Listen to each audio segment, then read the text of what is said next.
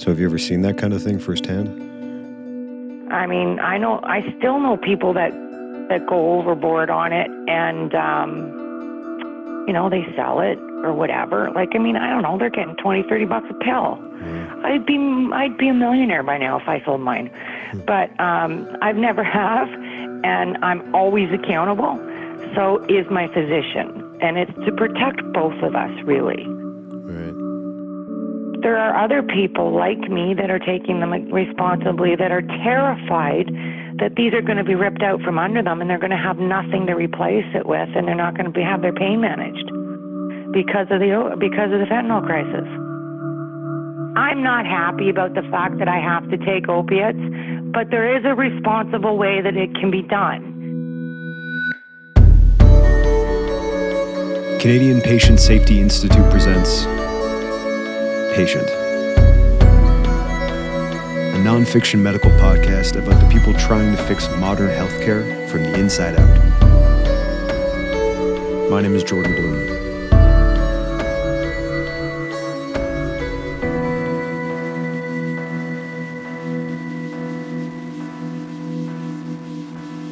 the magnitude of the opioid abuse crisis all across the country. because of the opioid epidemic. opioid epidemic.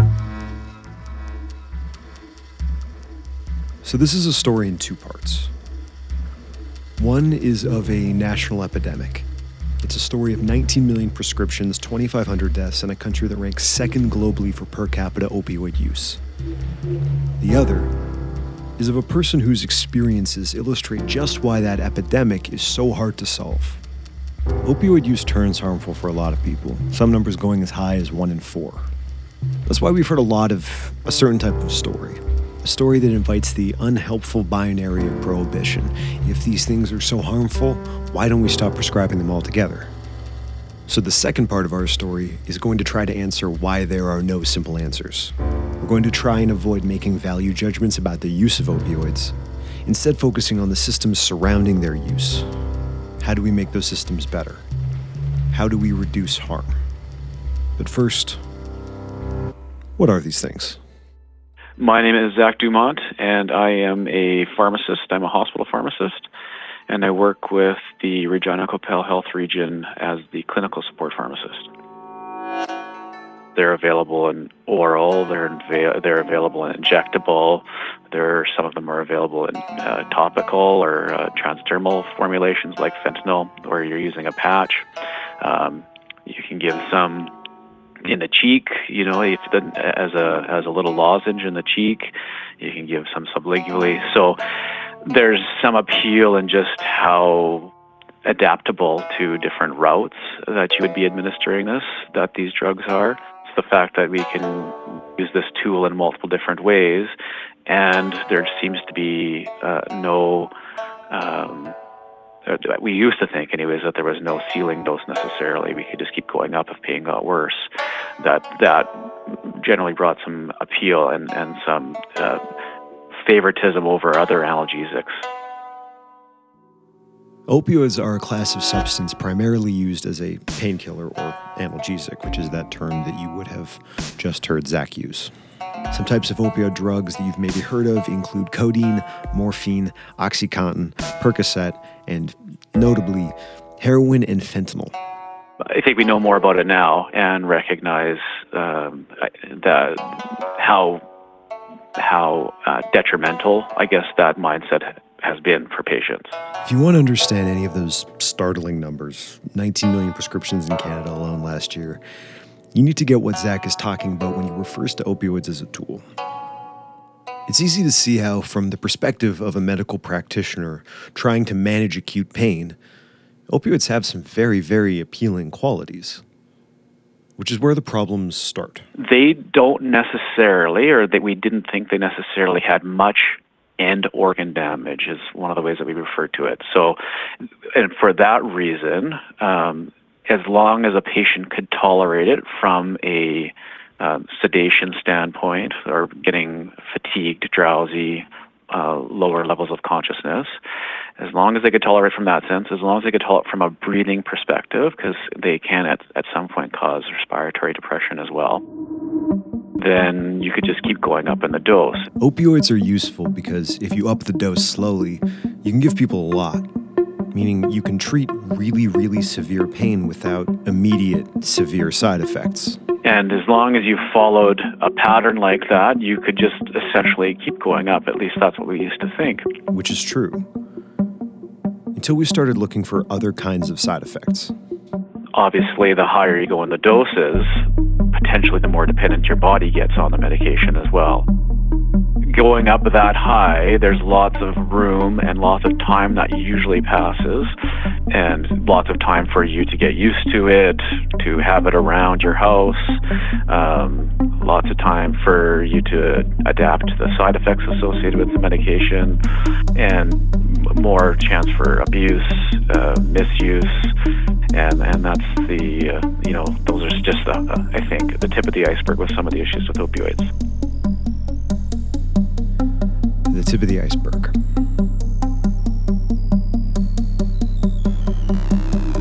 I've been sick since 1995 on and off. That's Donna.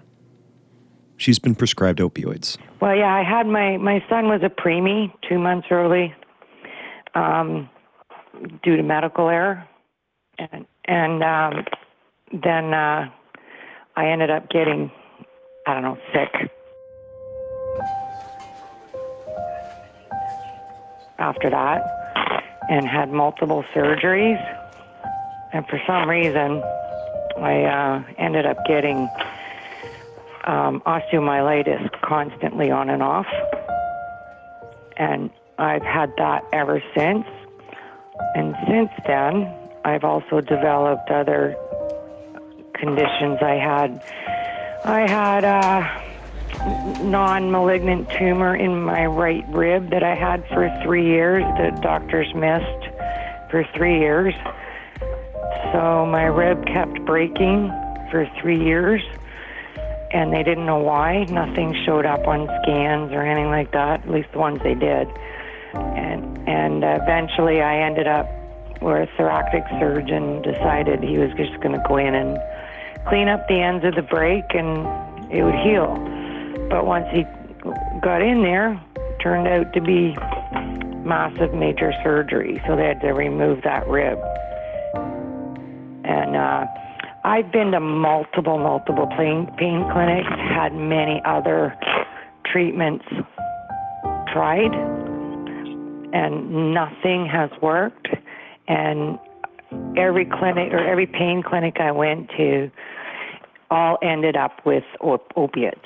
But there's a problem here.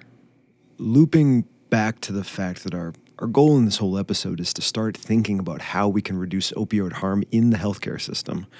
If we accept that opioids are prescribed at the rate they're prescribed solely because they're a useful drug for treating pain, because they're somehow essential, we're missing a part of the puzzle.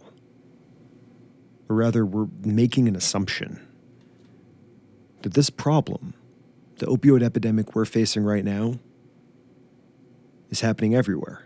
My name is Matthew Young. I'm a senior research and policy analyst at the Canadian Centre on Substance Use and Addiction. We spoke with Matthew to get his insights on the opioid epidemic from the perspective of someone with nearly a decade's experience researching specifically substance abuse harms in Canada. But before we got into any of that, he brought up a really interesting point. Speak with a pain physician from uh, somewhere in Europe. What's going on in Europe? Well, because uh, they not really had an opioid crisis in Europe. Really? Yeah, and uh, you know, and a large part of it is due to just that they have other. Um, I mean, from my colleagues that I've spoken to from Europe, pain management is taught to pain physicians in Europe to employ a lot of other non-pharmaceutical interventions. I, I'm not. I'm not a physician. I'm. I'm a drug use epidemiologist, and so. So, but but one of the things that is coming to mind is a lot of the premise in your of your question is that these are essential medications, and I would, while I would agree with that in in many ways, it's just the question isn't isn't whether or not they're essential medications, but how essential are they? Wait, wait, wait. Are we asking the wrong questions here? We began this episode with this narrative that there's an opioid epidemic in large part because of how often we prescribe these medications to people. But that we prescribe those medications that much because there's really no alternative. There's something essential about those drugs. But is that the whole truth? To make sense of this, and it needs making sense of, we need a broader sense of why these drugs are so popular in the first place. We need to answer the question why is North America so enamored with opioids? Well, I mean, this would be my personal opinion. I think uh, for a period of time, um, opioids were marketed as a safe, risk, a very low risk way of managing pain, even in chronic, even in people who are suffering from chronic pain. And it turns out that that wasn't the case. Which brings us to the lawsuits.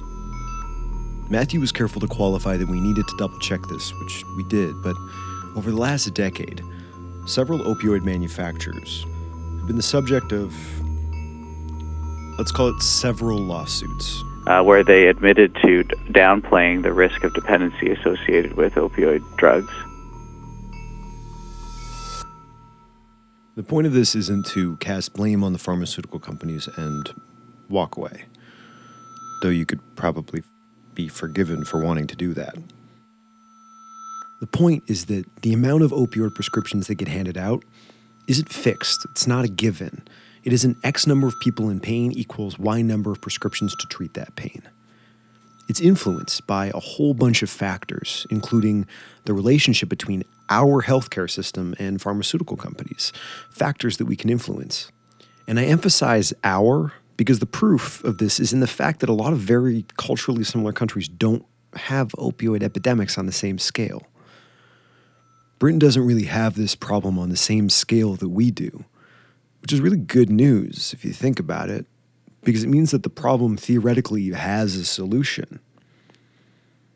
The question now is what does that look like, and how do we get there without leaving the patients using opioids right now even further behind? Because I was taking them long term, and it sort of started coming out where I mean, I'm talking a, several years ago, where people were abusing them and so on and so forth. I was nervous about it.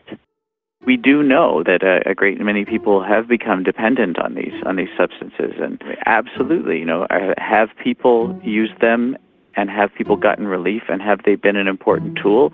Like absolutely. But we also know that that that we we are in the middle of an opioid crisis right now. Like I don't think my doctor is in any way doing anything wrong by prescribing these for me because this is what pain clinic in three different hospitals prescribed or recommended or whatever you want to call it. And um of course they give you the the warnings too, right? By taking them long term or whatever at the same time. So at least I got that. Opioid poisonings resulted in an average of 16 hospitalizations a day in 2016-2017. This is a 17% increase from the daily hospitalization rate in 2014-2015. So this is, and, and these are, and, and one of the things too is that among some of the hospitalization data, um, you know, like uh, the highest rates are among seniors. And then I, after I thought about it more, and I thought about, you know, all this stuff going on, and I mean, even before it got really bad, the, with the fentanyl crisis and whatnot, I, uh, I, I wanted some kind of protection. So I think it just needs to be really taken taken seriously. I'm accountable. If for some reason I can't explain why I don't have them or why I need more earlier than I normally would or whatever, then I will never be able to have them again. Does that mean that you're not you're going to like it's impossible to find somebody who's who's used them long term and not suffered many harms? Like, I mean, you're, yeah, you're, they're going to find people like that. But I mean, when you're talking about things on a public health basis, there we we've I think it's pretty clear. The numbers are pretty clear that that we have a lot of people who are experiencing harms from opioids.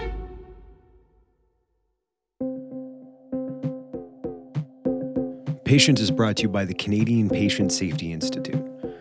Established by Health Canada in 2003, the Canadian Patient Safety Institute works with governments, health organizations, leaders, and healthcare providers to inspire extraordinary improvement in patient safety and quality. To learn more about CPSI, visit patientsafetyinstitute.ca. We know that the things that we've done in the past to try and improve the opioid epidemic haven't necessarily helped in the way we've intended. So, we traditionally tried to decrease the supply of opioids with the goal of preventing new people from starting to use them. But in doing so, the biggest impact we seemed to have was to those who were already seeking out opioids, those that were already using them. What we essentially did was cut off access to people using opioids, forcing them to unregulated options. Uh, one of the main reasons for opioid hospitalizations that is well that's increased the most was uh, you know accidental uh, opioid poisonings, um, and this is probably uh, largely due to the the injection of counterfeit pharmaceuticals being sold in the illicit market. Around the time when OxyContin uh, was taken off the market and OxyNEO was introduced, um, we started seeing the appearance of counterfeit oxycodone tablets containing fentanyl. Uh, since that time, um, you know, we the the network that I work with called the Canadian Community Epidemiology Network on Drug Use, and we found that in uh, between 2009 and 2014, there were at least 655 deaths in Canada where fentanyl was determined to be a cause or contributing cause. And fentanyl is just one of a number of what we call novel synthetic opioids that have appeared in counterfeit pharmaceuticals uh, that have been detected. Opioids that have appeared um, are oftentimes um, products that were originally developed as a po- as possible analgesic drugs, but were never brought to market. This, you know, these were probably discovered by organized crime or people wanting to make a quick buck who've just gone through um, and looked at old patents or old uh, uh, journal articles uh, published on some of these substances, um, and then just you know ordered them uh, from a uh, from a lab uh, uh, overseas, um, brought them into the country, and pressed them into pills or powders and sold them on the street as counterfeit OxyContin tablets or other counterfeit drugs to people who were looking to buy these um, on the illicit marketplace. And this is all why in maybe just the last year or so, we've kind of, on a public health level, switched to asking this new question. Well, how can we prevent the people who are opioid dependent from from from experiencing harms? And you know, the the most severe harm is, of course, death. Which is where you get harm reduction programs and supervised consumption sites and naloxone distribution, which is kind of like an antidote to an opioid overdose. So those are the kinds of things, and you know, and there's also an increased uh, attention to treatment and so those are those are good. Those are good, and I think where we need to kind of start looking now is what is the what is the extent to which new people are becoming opioid dependent? Preventing new people from becoming opioid dependent. That's kind of what this whole thing is building to. Because unless you're a policymaker or a healthcare practitioner, the most immediate thing that you can do is to stay safe. It's to, you know, the next time you're a patient, understand the medications you're being prescribed and why you're being prescribed them. Because as we've learned, that's how opioid dependency tends to start. I think that people understanding this problem, uh, its causes and its scope, is important for us to move forward in solving it on a societal level. But if we want to stay safe on an individual level, we got to start there with questions. So let's put ourselves in the shoes of a patient and start asking some. My name is Chris Power, and I have the privilege to serve as the CEO of the Canadian Patient Safety Institute. So, our work is really about preventing harm, but when harm happens, responding to it, and then learning from it. Where the opioid crisis has really raised its head is the number of people across the country who have been prescribed opioids. That's the biggest crisis, I think. So people are dying of fentanyl, fentanyl overdose, and that's that's horrible and you know we need to be paying attention to that but i think one of the bigger things we need to be paying attention to is who are who are physicians prescribing to get on opioids to, to even start with and really start to focus in on that. And so the work that we have been doing at Canadian Patient Safety Institute with others our focus is on providing information to the public and to patients about alternatives to opioid treatment. So before you even get on, uh, be, be prescribed opioids, um, what are some alternatives for you to be thinking about? Because once you're on them, it's very difficult to come off them, and so we see that dependence that's happening across the country. So that's really been our focus safe use of opioids, safe disposal of them when you're finished them, if you're on a short term one, and options to opioid treatment. So, really focusing more on the patient safety side, the knowledge trans- transfer, arming patients and family members and the public with the information they need to have before they ever go down this, um, this path. How does someone sitting in a doctor's office start going about getting that information? Well, I think better dialogue is huge. I think for physicians or whoever's prescribing, for but physicians primarily are prescribing opioids, to have the conversation with the patients and their families, if families are, are there, about what are the side effects, what are the long-term effects of taking opioids, what are some of the um, options for that you can have. And then there are the five questions.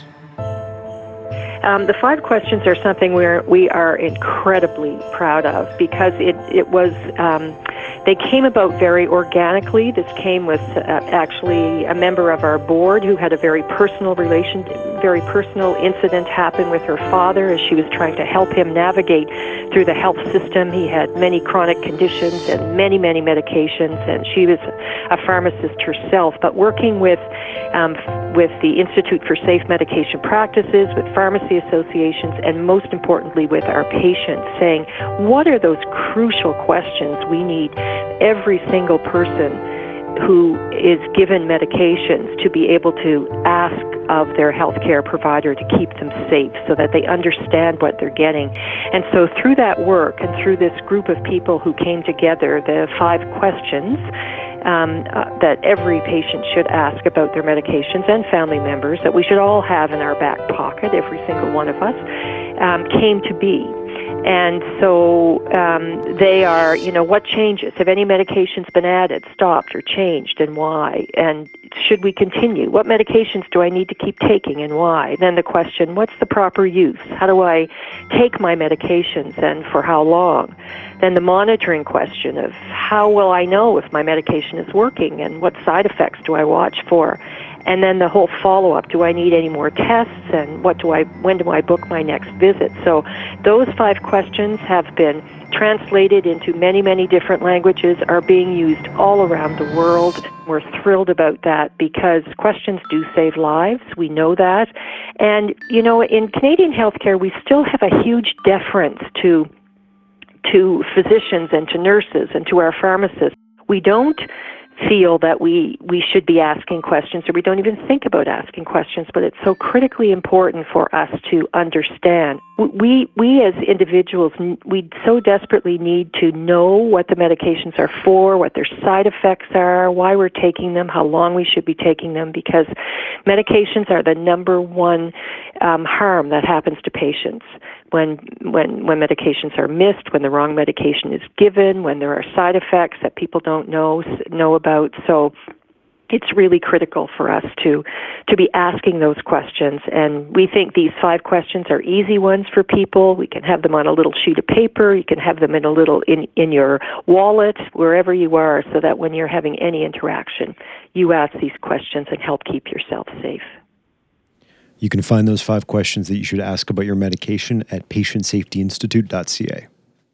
The opioid epidemic is one of the healthcare questions of our age, and it's a sprawling topic, so suffice it to say, we know we didn't cover anywhere close to everything in this episode. There are things in the history of the problem that we weren't able to dig into. Things like the idea of pain as the fifth vital sign and the sort of mid 80s paranoia that swept North America that we were under treating pain that really helped create the current conditions that we're living in right now. And there are things today. We spoke a bit about prevention, but we didn't get to talk much about how people struggling with opioid addiction right now can get help and some of the really promising work that's being done to make that recovery process like work better. There's this idea that we can help treat opioid addiction by treating related issues like depression, and we didn't really get to talk about how the world of opioid addiction medications uh, like methadone and naltrexone works. If you want more information on the history of this problem and the future of how we are kind of looking to solve it today, I highly recommend the opioid episode of the podcast Sawbones. If you haven't listened to it, it's fantastic. We need to be treating this like the chronic disease that it is, with the same commitment that we see in governments funding dialysis for renal failure. My point is that if this felt dire because of the tone and the music, there is hope. Hope that we can solve this problem while still preserving the humanity of the people who need these drugs and the people who need a way out. There are days, I'm not going to lie, that I mean, I, right now is is a rough go for me because I've had a really bad setback. I've had these seizures. I've had I broke my wrist. I've I've had just uh, you know reoccurrence of things, and I and it just is, hasn't been good. So I had to take a step back and just kind of get try and get healthy again. And What is life without these drugs? Like, what does that look like for you? I'd be in bed 24 seven. This season of Patient is produced by the Canadian Patient Safety Institute. For more information on projects people like Zach, Matthew, and Chris are all working on to improve patient safety, visit patientsafetyinstitute.ca. Patient is produced by Scott Winder, Cecilia Bloxham, Carla Horan, and myself, Jordan Blumen. Thanks for listening.